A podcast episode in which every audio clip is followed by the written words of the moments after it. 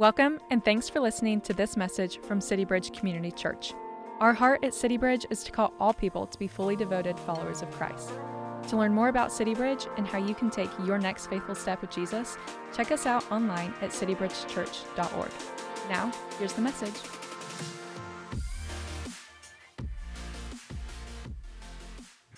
I shared this summer, my wife and I are pregnant with our fourth child. Her name is Lottie, and uh, we found out she was a girl. And in fact, here's a picture of her in the womb, just 3D sono, little button nose. We found out about six weeks ago that there was some concerning markers on her heart.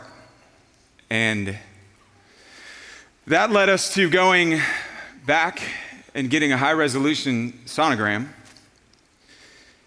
where they discovered even more concerning news. And this past Tuesday, we sat in a hospital room and we're told that there are significant issues with her brain and her heart, and they're consistent with, I'm trying to get through this without getting emotional, I'm just going to take a seat, with something called trisomy 13. Trisomy 13 is a chromosomal disorder that is incompatible with life. And we were told devastating news that you need to be prepared to bury your daughter. Shortly after she is born, she will go to be with Jesus. And as you would imagine, it was like it was like a bomb went off. The scenes in the movies where a bomb goes off and everything there's the echo and the noise and everything feels like it's moving fast and slow at the same time and my wife as you would also imagine is just devastated hearing and praying for a miracle that her days will be longer than what they are telling us they will and I share that for a couple reasons. One, because we would love your prayers. And we're praying that God would do a miracle and seeking to trust Him if He doesn't. And the other reason is because in Jonah chapter 3, there's an interesting connection in that we're going to see Jonah speaking to the nation or to the city of Nineveh. And at the heart of his message is Your days are numbered. My daughter's days are numbered. The truth is, all of our days are numbered. And Jonah's message changes how the Ninevites live, as an understanding that our days are numbered should change how all of us live. So I'm going to pray, and I'd love your prayers just to get through this sermon candidly in a way that is not distracting. If it's your first time, this is not normally how I start messages, so I apologize. But it is where we are. And while we've got questions like, man, why would God allow a surprise baby that is not going to live past maybe hours or days? We know God is sovereign. In all the pain that we experience in any of our lives, He has a plan for, and He is at work.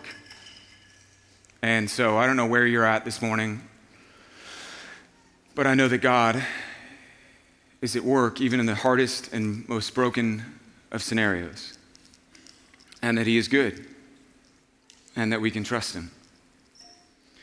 So I'm going to pray and then we'll look at Jonah chapter 3. Father, I do pray for a miracle for my daughter. I pray that you would allow her to live.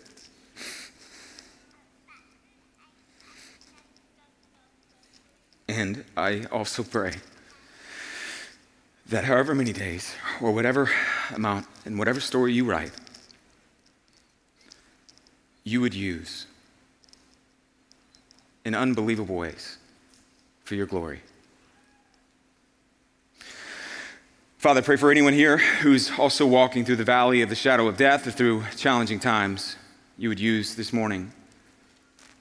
I pray against uh, just the distractions. God, I pray that you would help me as I seek to communicate. Thank you for your word. Thank you for the story of Jonah, chapter 3, and pray this in Christ's name. Amen.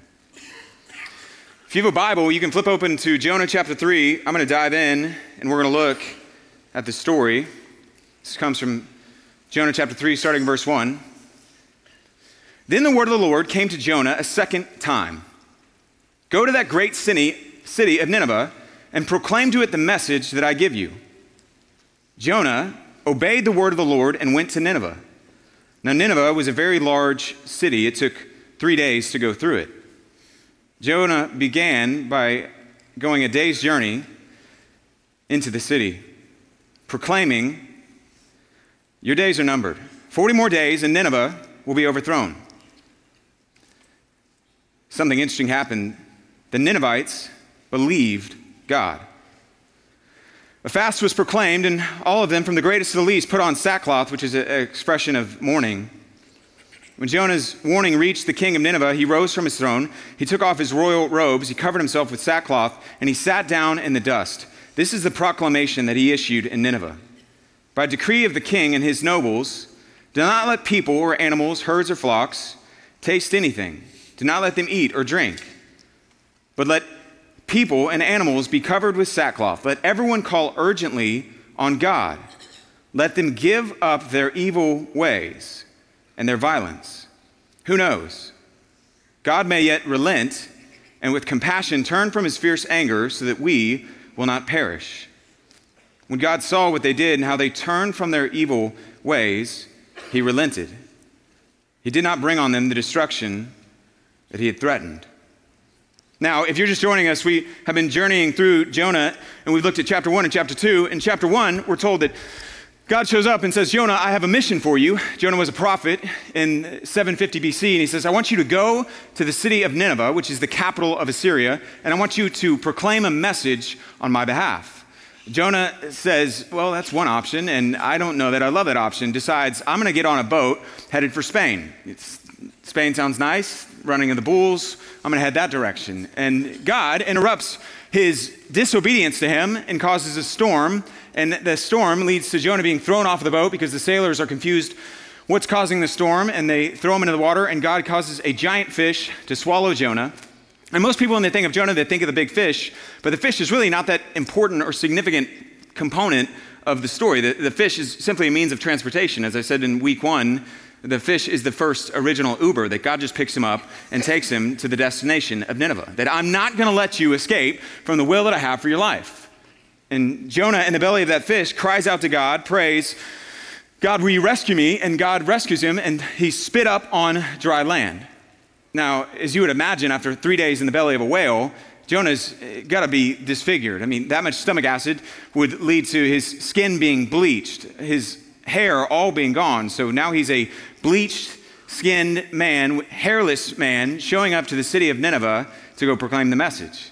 Now, you may be wondering, why would Jonah not be willing to go teach to Nineveh or go to Nineveh in the first place? Like, what would cause him to flee and not listen to God? Well, Nineveh is in modern day Iraq. In fact, these Ninevites were known as some of the most cruel, barbaric people in all of human history. They were experts at skinning people alive. The Romans would perfect crucifixion, but it was the Assyrians who invented crucifixion.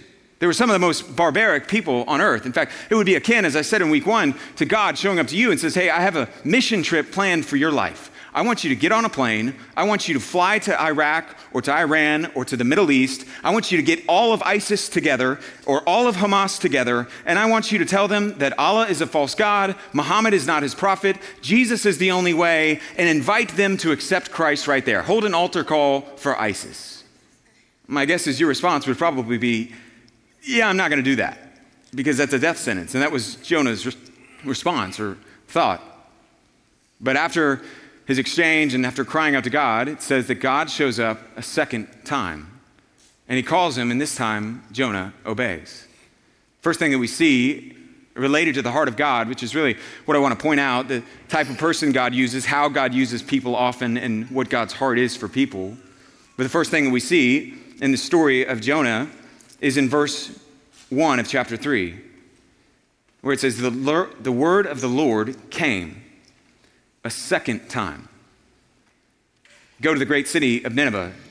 It's eerily similar to the very first verses in the entire book where it says he came to Jonah and Jonah said no. But this time it says he comes a second time. Despite Jonah's disobedience, God comes back and says, I'm not done with you and I haven't given up on you. He could have easily said, I'm going to let the fish, you're going to be fish food. You're going to be reverse sushi. Not like, you know, humans eating raw fish, fish eating raw human. That's going to be your story for the rest of your life.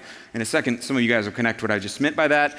But I've got other plans. And it says he came a second time. God is a God of second chances. First thing that we see is God uses broken people.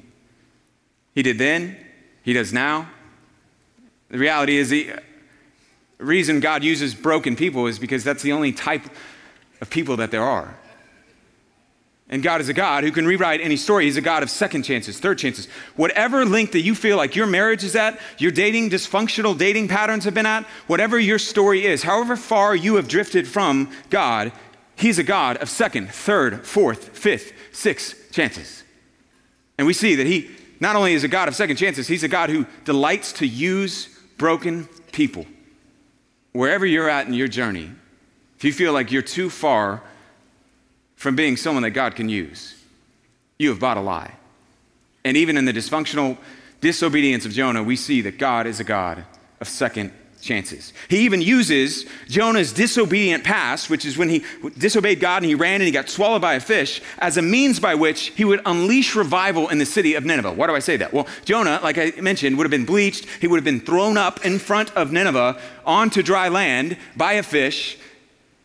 And it just so happened that the very people he was going to minister and proclaim a message to had a very peculiar deity that they worshiped. They worshiped a god whose name was Dagon. You know what Dagon, the primary deity that the Ninevites worshiped, looked like? It looked like this a fish man. All of a sudden, a fish man shows up to proclaim a message from God. That even in the midst of Jonah's disobedience, God was at work and was using, despite his past, it wouldn't be a problem for God to reach people. And the same is true with you. That your past, whatever it is, is not a problem for God's grace. It can be a platform for it if you choose to let Him.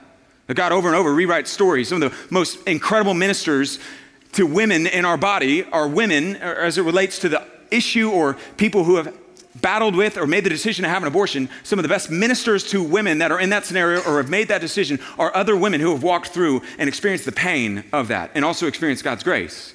That God rewrites stories. He, he takes porn addicts and makes them pastors over and over and over.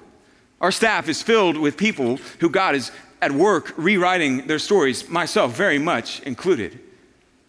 That God's undeserved grace comes into someone's life when they surrender to Him. So, whatever, whatever, however far you feel like your marriage is right now, however on the fringes and threaded and holding on by a single thread you feel, you are an incredible candidate for God to raise up despite wherever it is right now, an amazing marriage that becomes a marriage ministry around you. It's what he does over and over. He raises things back to life.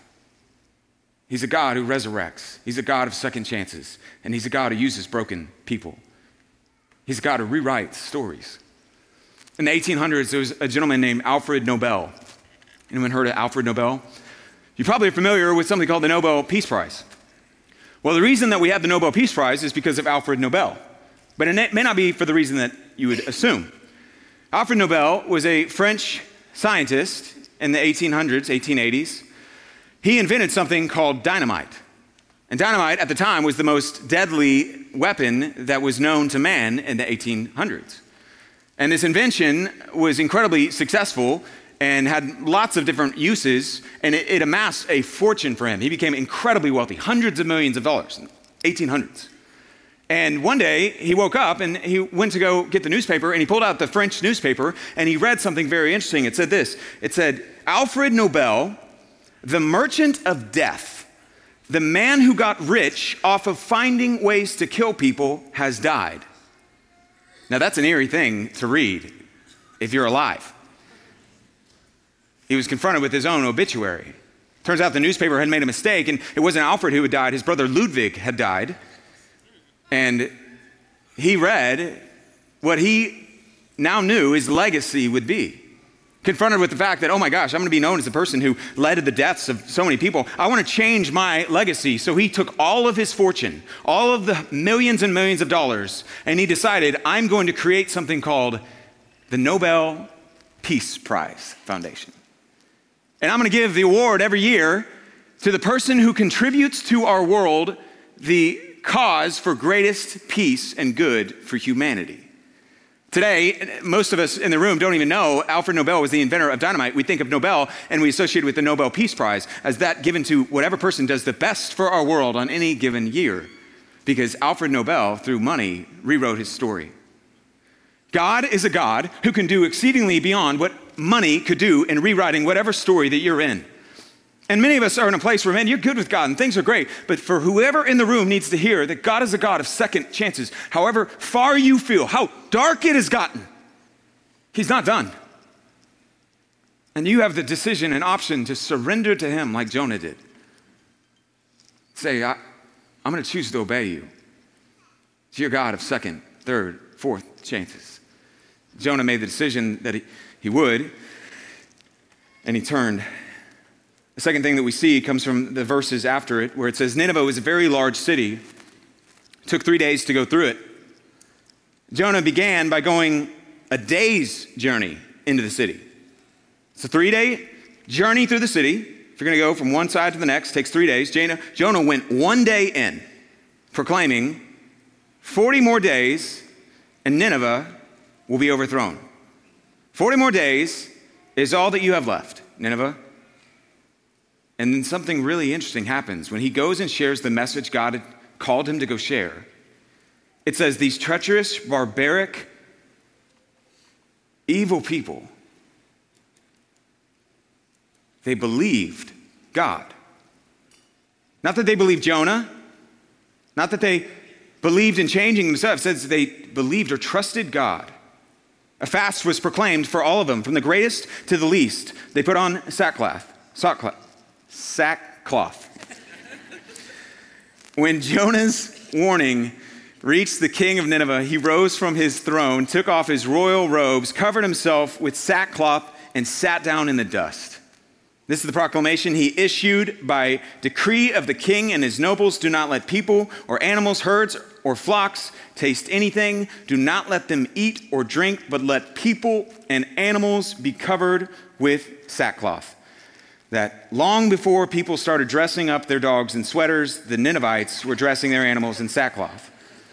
But we see the greatest revival in human history take place. It says the king says, "Let everyone call urgently on God. Let them give up their evil ways and all of their violence. Everything evil that we've been doing, let us give it all up and turn from those things."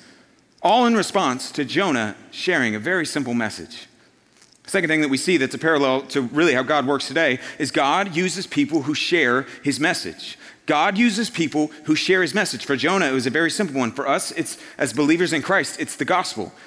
Jonah leads the greatest revival, arguably, in human history with a very simple, ordinary message, and uh, in some ways, a half hearted effort. He goes one day into a three day city, one day's journey into a three day journey city, and he proclaims 40 more days and it's over. And God turns the entire city around. He leads the greatest revival, scholars have said, that we've ever seen, the world has ever seen, where everyone from the greatest to the least repents and they believe in God.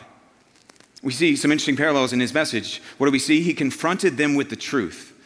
Just like we are called to confront people in our life and our world around us with the truth of the gospel, even if it's uncomfortable. He confronts them with the truth and it leads to action on their behalf. It's interesting how sometimes strong truth can lead people to move and to act. They've done studies on something called coastal evacuation in, uh, in hurricanes or in tsunamis, and specifically studied how do we get people to leave? So, whether it's in Florida, or whether it's in Houston, or whether it's in different places where there's a hurricane coming, what's the most effective way to save lives by getting people to leave? And they've studied all numerous, lots of different ways. They've studied how effective is it if a family member calls them? How effective is it if a local official knocks on the door of the house and says, hey, you've got to evacuate? This is a, a class five or a significant storm that is headed our way. What's the most effective way to get somebody to leave? Do you know what the most effective way is? You drop off toe tags. Show up at the house and you say, Great, Mr. Smith, I understand you don't want to leave. That's great. Hey, here's a toe tag. We make sure to write out your name and information and put this on your toe so that we know when your body's floating on the water by us, we at least can identify and get to the next of kin who you are. All of a sudden, you see a dramatic spike and people being like, Beverly, get the bags. We're headed out of here. Because they've been confronted with a hard truth that leads to action. And as believers, God still uses people who share his message today in a very similar way that we're called to share hard truths with people around us who may not believe the same as we do. Hard truths like there is only one way to have eternal life. And that's through Jesus Christ and trusting and accepting him as your savior, the payment for your sin on that cross. No amount of good things that you do, no amount of church or giving or generosity that you display will earn you a relationship with God. Truths like there's no such thing as good people. There's sinners. There's only one good person. His name was Jesus. And all the other not good people were so bad that they killed the one good guy. And we're called to share with the world around us. There is only one way. Life is numbered for all of our days. Every person in this room and every person that you will interact with this week, at one point, if Jesus doesn't come back, will stop breathing. And apart from having a relationship and accepting Christ as their Savior, we'll spend eternity apart from God. And God uses people who share the message of Christ. The good news for us is, unlike Jonah's story, where his message was, was pretty depressing 40 more days and Nineveh will be overthrown. I mean, not the world's most impressive sermon. Our news is not just bad news that, hey, you're going to die. There's only one way to God. But good news that Christ has made the payment, given his own life for anyone who will simply accept him as their Lord, their Savior, their payment on that cross. He paid for their sin. It's an amazing message. I remember one time I was on uh, a trip with some friends, and we were at a restaurant, and this was in outside of uh, Cancun, which is random and not really important to the story, but there you go.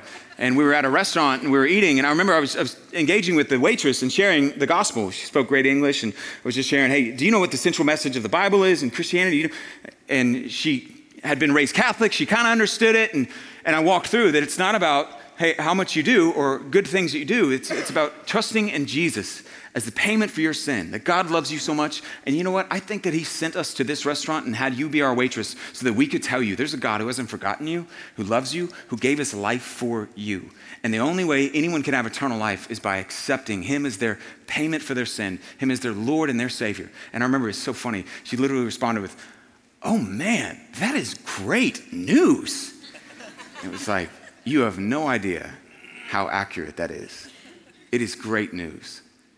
And God still uses people who go and who share the message of the gospel. What does that look like for you this week? I don't know. There's a lot of different scenarios. Sometimes, I mean, uh, just to make sure it didn't come across like uh, holier than thou or perfect pastor, there's a lot of times that I'm thinking, how do I, how do I get to the gospel in this conversation? I had a haircut like three days ago, and I'm talking to the lady, and, and I'm trying to think through, uh, you know, she's telling me about the Philadelphia Eagles, and I'm trying to work a bridge to like, you know, you know who the eagle of my life is? Or what, what's a way to connect? You know, raise them up like roaring, oh, man, I just can't get there. And so I'm not saying that every conversation needs to be, you know, with Bill at the water cooler, like, man, this water is cold. You know what's not cold? Hell. Have you ever? But I am saying that God uses people who share the message in the gospel. And He's called you to share the gospel with the people in your life and the people around you and to have eyes to look and to connect through and share. Finally, we see most strikingly something about God in this passage. It's really the heart of the message, and we're going to unpack this more in depth next week, but the entire book of Jonah. The king is declaring to the people, maybe God will allow us to live. And he says, Who knows? God may yet relent and with compassion turn from his fierce anger so that we will not perish, When God saw what they did and how they turned from their evil ways, he relented and he did not bring on them the destruction he had threatened. But to Jonah, this seemed very wrong. And he became angry. He prayed to the Lord Isn't this what I said, Lord, when I was still at home? This is what I tried to forestall by fleeing to Tarshish, Spain. I knew that you are a God who is gracious and compassionate, slow to anger, abounding in love, a God who relents from sending calamity. Jonah, we discover, and again, we'll unpack more fully next week, the reason he didn't want to go to Nineveh was not because his fear of them killing him, but his fear of God saving them. Why? Because he knew who God was. It's really interesting that we'll dive in to more in depth next week. But he knew that God is a God who has a heart for all people. It says, I knew you were a God who's compassionate and gracious, that God's heart is for all people.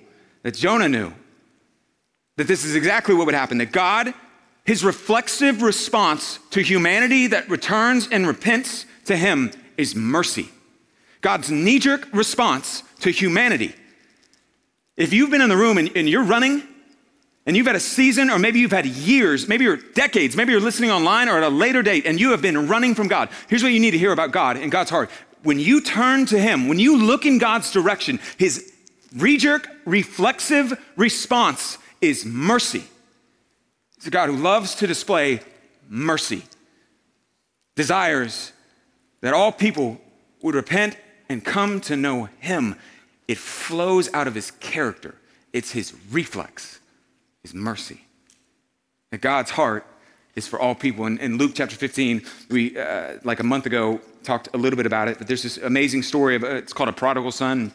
Basically, the, story Jesus gives is there's this younger brother who basically says, Dad, I wish you were dead. Can I just have my inheritance? And the dad gives him the inheritance. Dad doesn't say, okay, now you're dead. He gives him the money, and the son runs off and he spends all the money on prostitutes. And it's literally in Luke chapter 15. He spends it all on himself and uh, reckless living.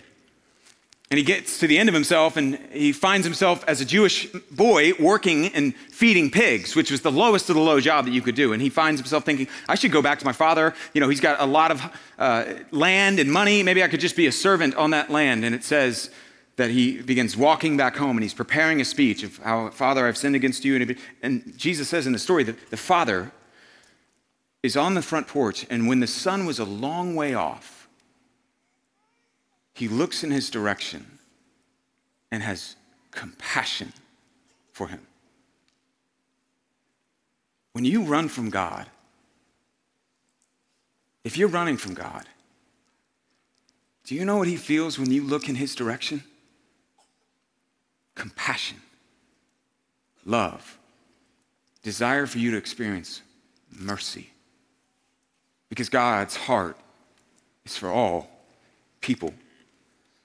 We see, uh, side note, that despite Jonah's prophecy of 40 days and you will be overthrown, you may think, well, that didn't happen. Well, the word for overthrown is a very interesting one in Hebrew. It's the Hebrew word hapak.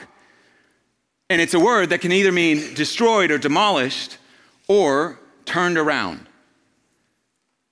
That the prophecy came true 40 more days and Nineveh will be turned around. They will do what we in English call repent.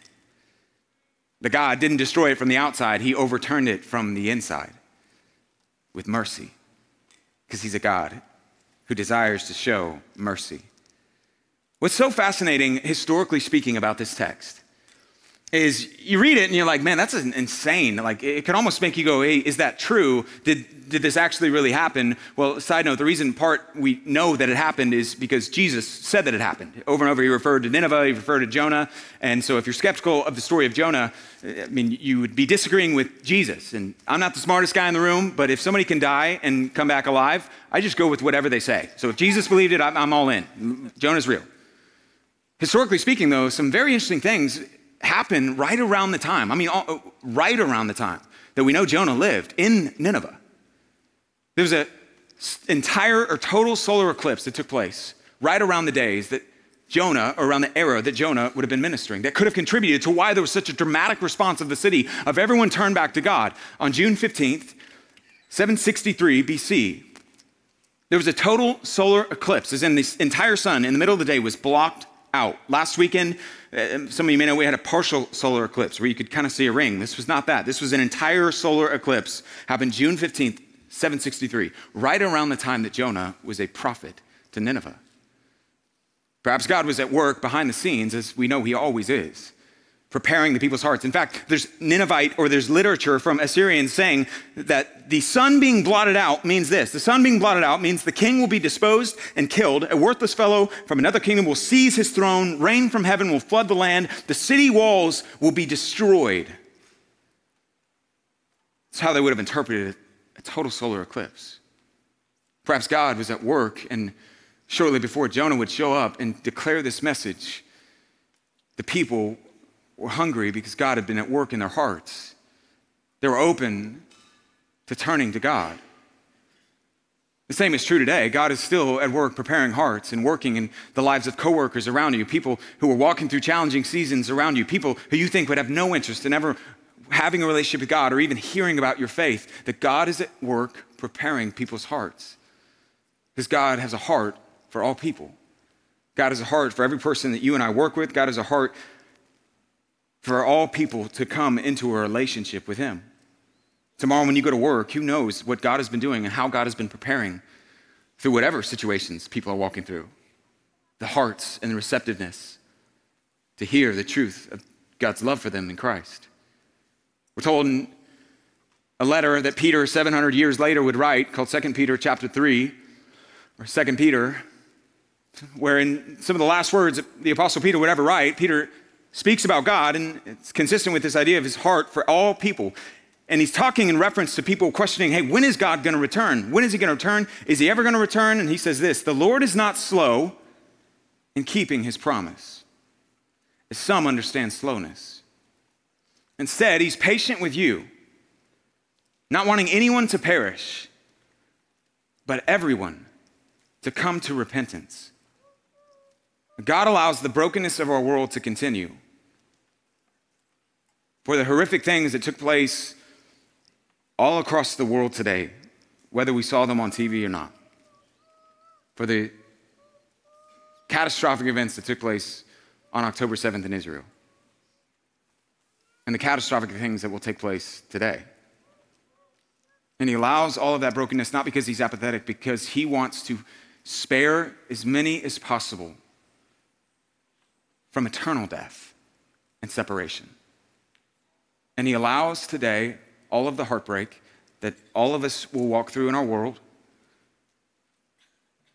for us to have the opportunity to share the gospel with a world that is incredibly broken. Because His heart is that as many as possible would come to know Him. He's extended a pardon to anyone who will simply accept it. But he will not force that pardon, eternal pardon, on any person. You can choose to reject it. In our world, there's something called a presidential pardon. It's a very interesting form of presidential power. It gives the president the ability to extend pardon and to wipe away the guilt and the sentence of anyone who's had it. In fact, in, in history, there's only one occasion, and it's a very odd occasion, as you would expect, there would almost be no occasions where anyone has rejected a presidential pardon. Happened in 1829. It was a guy named George Wilson. He was a man who killed a uh, news, I'm sorry, not a news, a mailman. Basically, for whatever reason, he decided and he murdered a mailman. He was caught, he was convicted, and he was sentenced to death. Now, good news for George Wilson is he had friends in high places, and his friends asked President Andrew Jackson to extend a pardon to him. He extended the pardon, and Wilson refused to accept it, seeing it as an admission of guilt. The authorities didn't know what to do. What do you do with somebody who's been given a presidential pardon and yet says, I don't want the pardon? What do we do? The court ended up uh, not being able to decide, and the issue went all the way to the Supreme Court. Supreme Court ruled the court cannot give the prisoner the benefit of the pardon unless he accepts it. It is a grant to him He may accept or not as he pleases.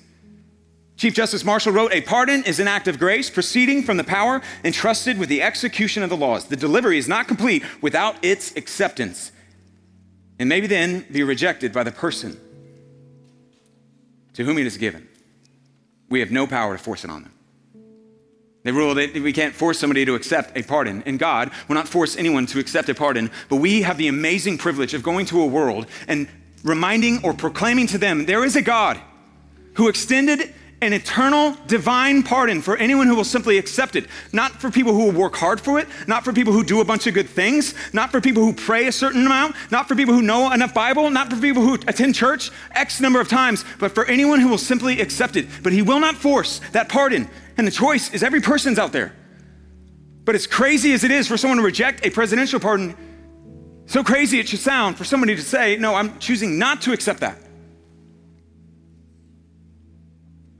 Maybe you're here today and you've never trusted in Christ.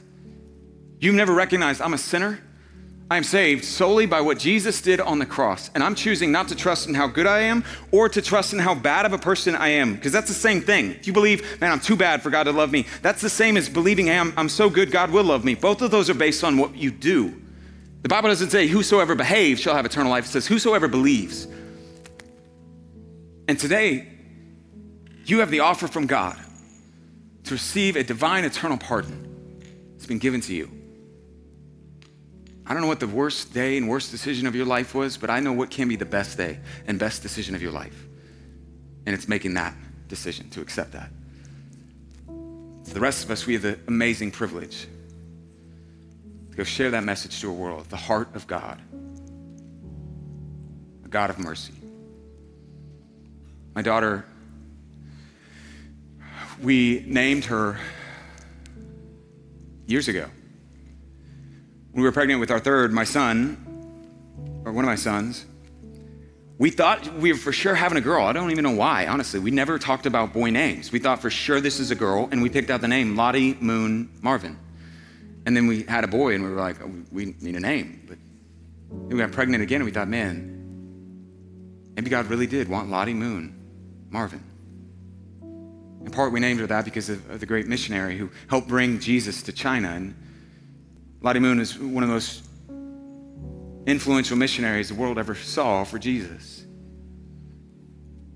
And we hope that she would follow in her namesake in that sense, living a life that shares the message of Jesus. I don't know that she will ever get to do that.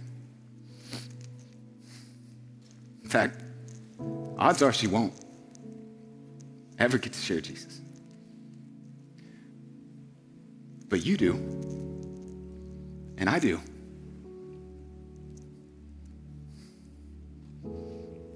We get the privilege of sharing to a world that's full of great darkness, great light, and great love of our God. Thanks for listening. We pray this message encourages you on your journey with Jesus. If you found this message helpful, feel free to share it with others and leave us a review. To learn about CityBridge and how you can take your next faithful step with Jesus, check us out online at citybridgechurch.org. You can also follow us on social at CityBridgeCC. See you next time.